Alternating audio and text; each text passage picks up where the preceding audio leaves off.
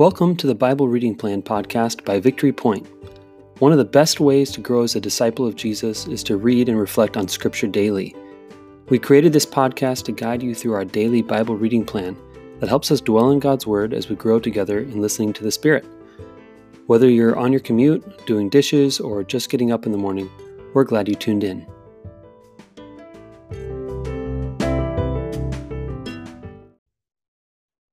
Good morning and welcome to the Bible Reading Plan podcast. Um, we are back for our weekly scripture passages starting today. It's the 20th of April, and I'm sitting here via Zoom with Travis Vrujink.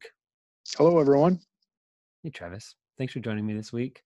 So, Travis is going to be my guest all week, and we're going to be reading today's scripture passage. Um, if you're unfamiliar with this podcast, what we do is we'll just read the scripture passage and then we'll just ask each other, what's one thing you're noticing about the scripture passage? And we're going to be just curious about what God is saying in this passage to us, to our church, to for our discipleship, for our mission, and um, hopefully you have a chance to enter in with your own questions and comments and um, wonderings um, so hopefully, as we read these scriptures, you are invited into a conversation where you can begin to wonder what God's saying to you about these things. So, um, Travis, let's just kick off with uh, our first reading of the week. This is um, Acts 2, verse 14a, and then it skips to 36 through 41. Would you mind reading that for us? Not at all. All right, uh, starting at verse 14. But Peter, standing with the eleven, raised his voice and addressed them.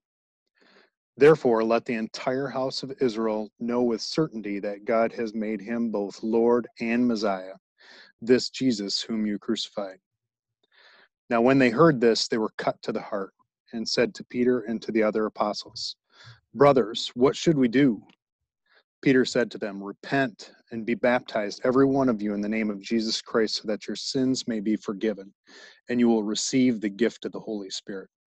For the promises for you, for your children, and for all who all are far away, everyone whom the Lord our God calls to him. And he testified with many other arguments and exhorted them, saying, Save yourselves from this corrupt generation. So those, those who welcomed his message were baptized, and that day about 3,000 persons were added. Thanks, Travis. So you had a chance to kind of get these scripture passages ahead of time, but it's different sometimes reading things in the moment. You know, we're always in kind of an ever moving stream. But I'm curious what is standing out to you about this passage as we're reading it.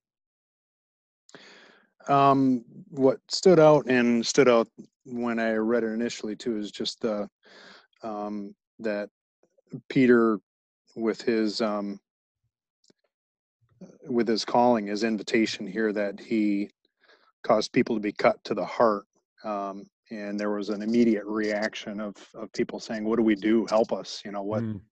What's the next step?" Which um, I like that it was just um, Peter's words certainly landed on fertile soil. Mm. Yeah, your fertile soil. You're talking about the parable of the sower there, where sometimes yeah. the word hits the hard path. Sometimes it gets choked out by weeds. Um, sometimes it you know gets scorched in the sun, but other times it hits really soft soil and it actually grows. Mm-hmm. Is that what you're saying? You're seeing in here is like the word yeah. actually taking root. Yes. Yeah. It was just um, people were very receptive um, and and ready to hear um, what Peter had to say and ready for the Spirit to um, to be poured out. Because um, obviously, with if they uh, you know they did repent and baptize, obviously three thousand people were added. Um, and by Peter's promise too that they would receive the gift of the Holy Spirit from um, from that being receptive to hmm. you know to God's Spirit to God's Word through spoken through Peter. Yeah, the the fact that they want to respond yes is a sign that the gospel has actually hit them. Yep. And it's a good it's a good check for me and for us when we read God's word when we're when we hear from God. Um, is our response to say, well, what should I do about this? Or is it just, oh, that was really interesting or I love that, or you know what I mean? Like, does it actually change our behavior? Does it change our habits? Does it change our prayers? Does it change our relationships? Or does it is it just simply nice things to know about God or about ourselves? I certainly think that it's important that scripture hits us, at, you know, in terms of like being something interesting or we learn new things. But um, I love that in this passage, they're actually saying, what should we do about this? I, I find as we're talking about it too, it's just um, it's a direct relation to um, the VP's DNA of you know what is God saying and what am I going to do about it. Um, and there's, I think I gloss over a lot of times the the what is God saying and in, the sense of is my heart is my heart ready to hear what God's saying too. Um, am I distracted? Am I thinking about other things? Am I, or sometimes is my because of life events or whatever is my heart hard or just not receptive at that moment and that uh, first piece is is really important of um, what is god saying and then obviously these folks did a really good job of you know being cut to the heart um, so that second piece became um, really just a natural response because they had Mhm. heard from god Yeah. Um, another thing I don't want to lose. So I think this is all really, really important for our discipleship because we ought to be cut to the heart. You know, we ought to be convicted by God's word. We ought to be convicted by God.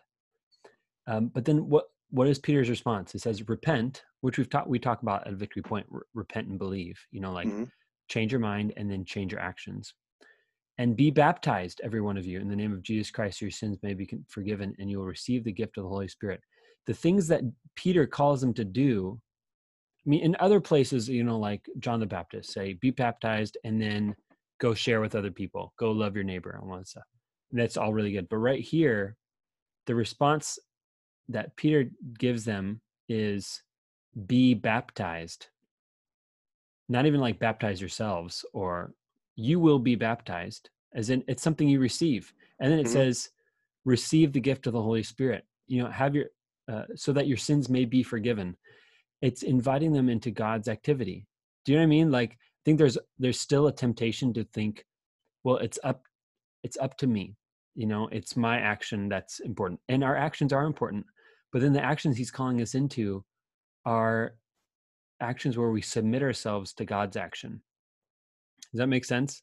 Like, yeah I think that it's really like I've been trying to learn how to look at scripture passages and not just look at what people are doing, but what is God doing in the midst of the Mhm. scripture passage. And it seems like God is baptizing, God is forgiving, God is giving the gift of the Holy Spirit, and God is expanding his promise not just for the Jews, but also for the Gentiles, you know, maybe who are gathered there too. Um, it's your promises for you, your children, all who are far away, everyone whom the Lord God calls to him.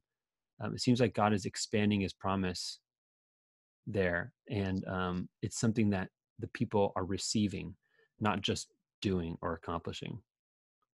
Is that uh, verse 39 that you just mentioned there? Is that also, I, I hear um, echoes of the first covenant of where Yeah. um, God said it's for, you know, it's for you and the generations after you of, of those who love and follow my commandments. yeah. Um, uh, You're talking about like Abraham.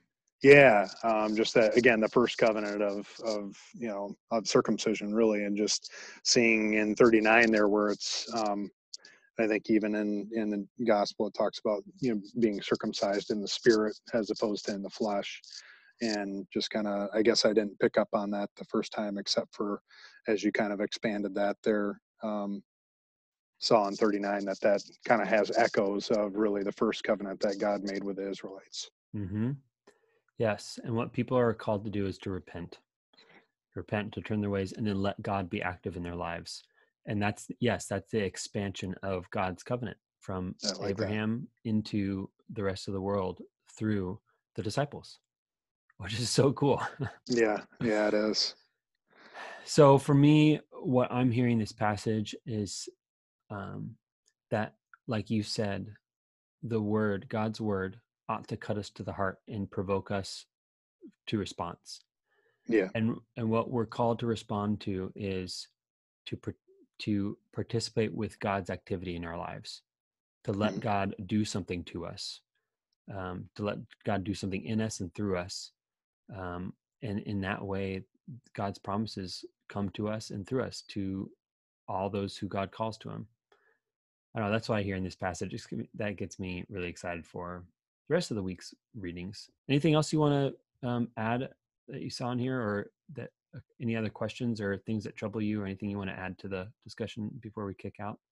No, I think um, yeah, there's there's a lot here, but it's also um, very, I think, very doable. It's uh, it's something we can emulate in our lives day to day and week to week.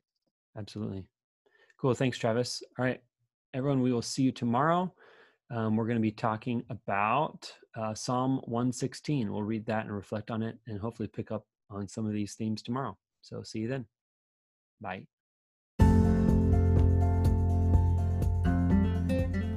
Thanks for listening to the Bible Reading Plan podcast. If you have any reflections on the scripture we just read, please click the link in the show notes to leave us a voice message.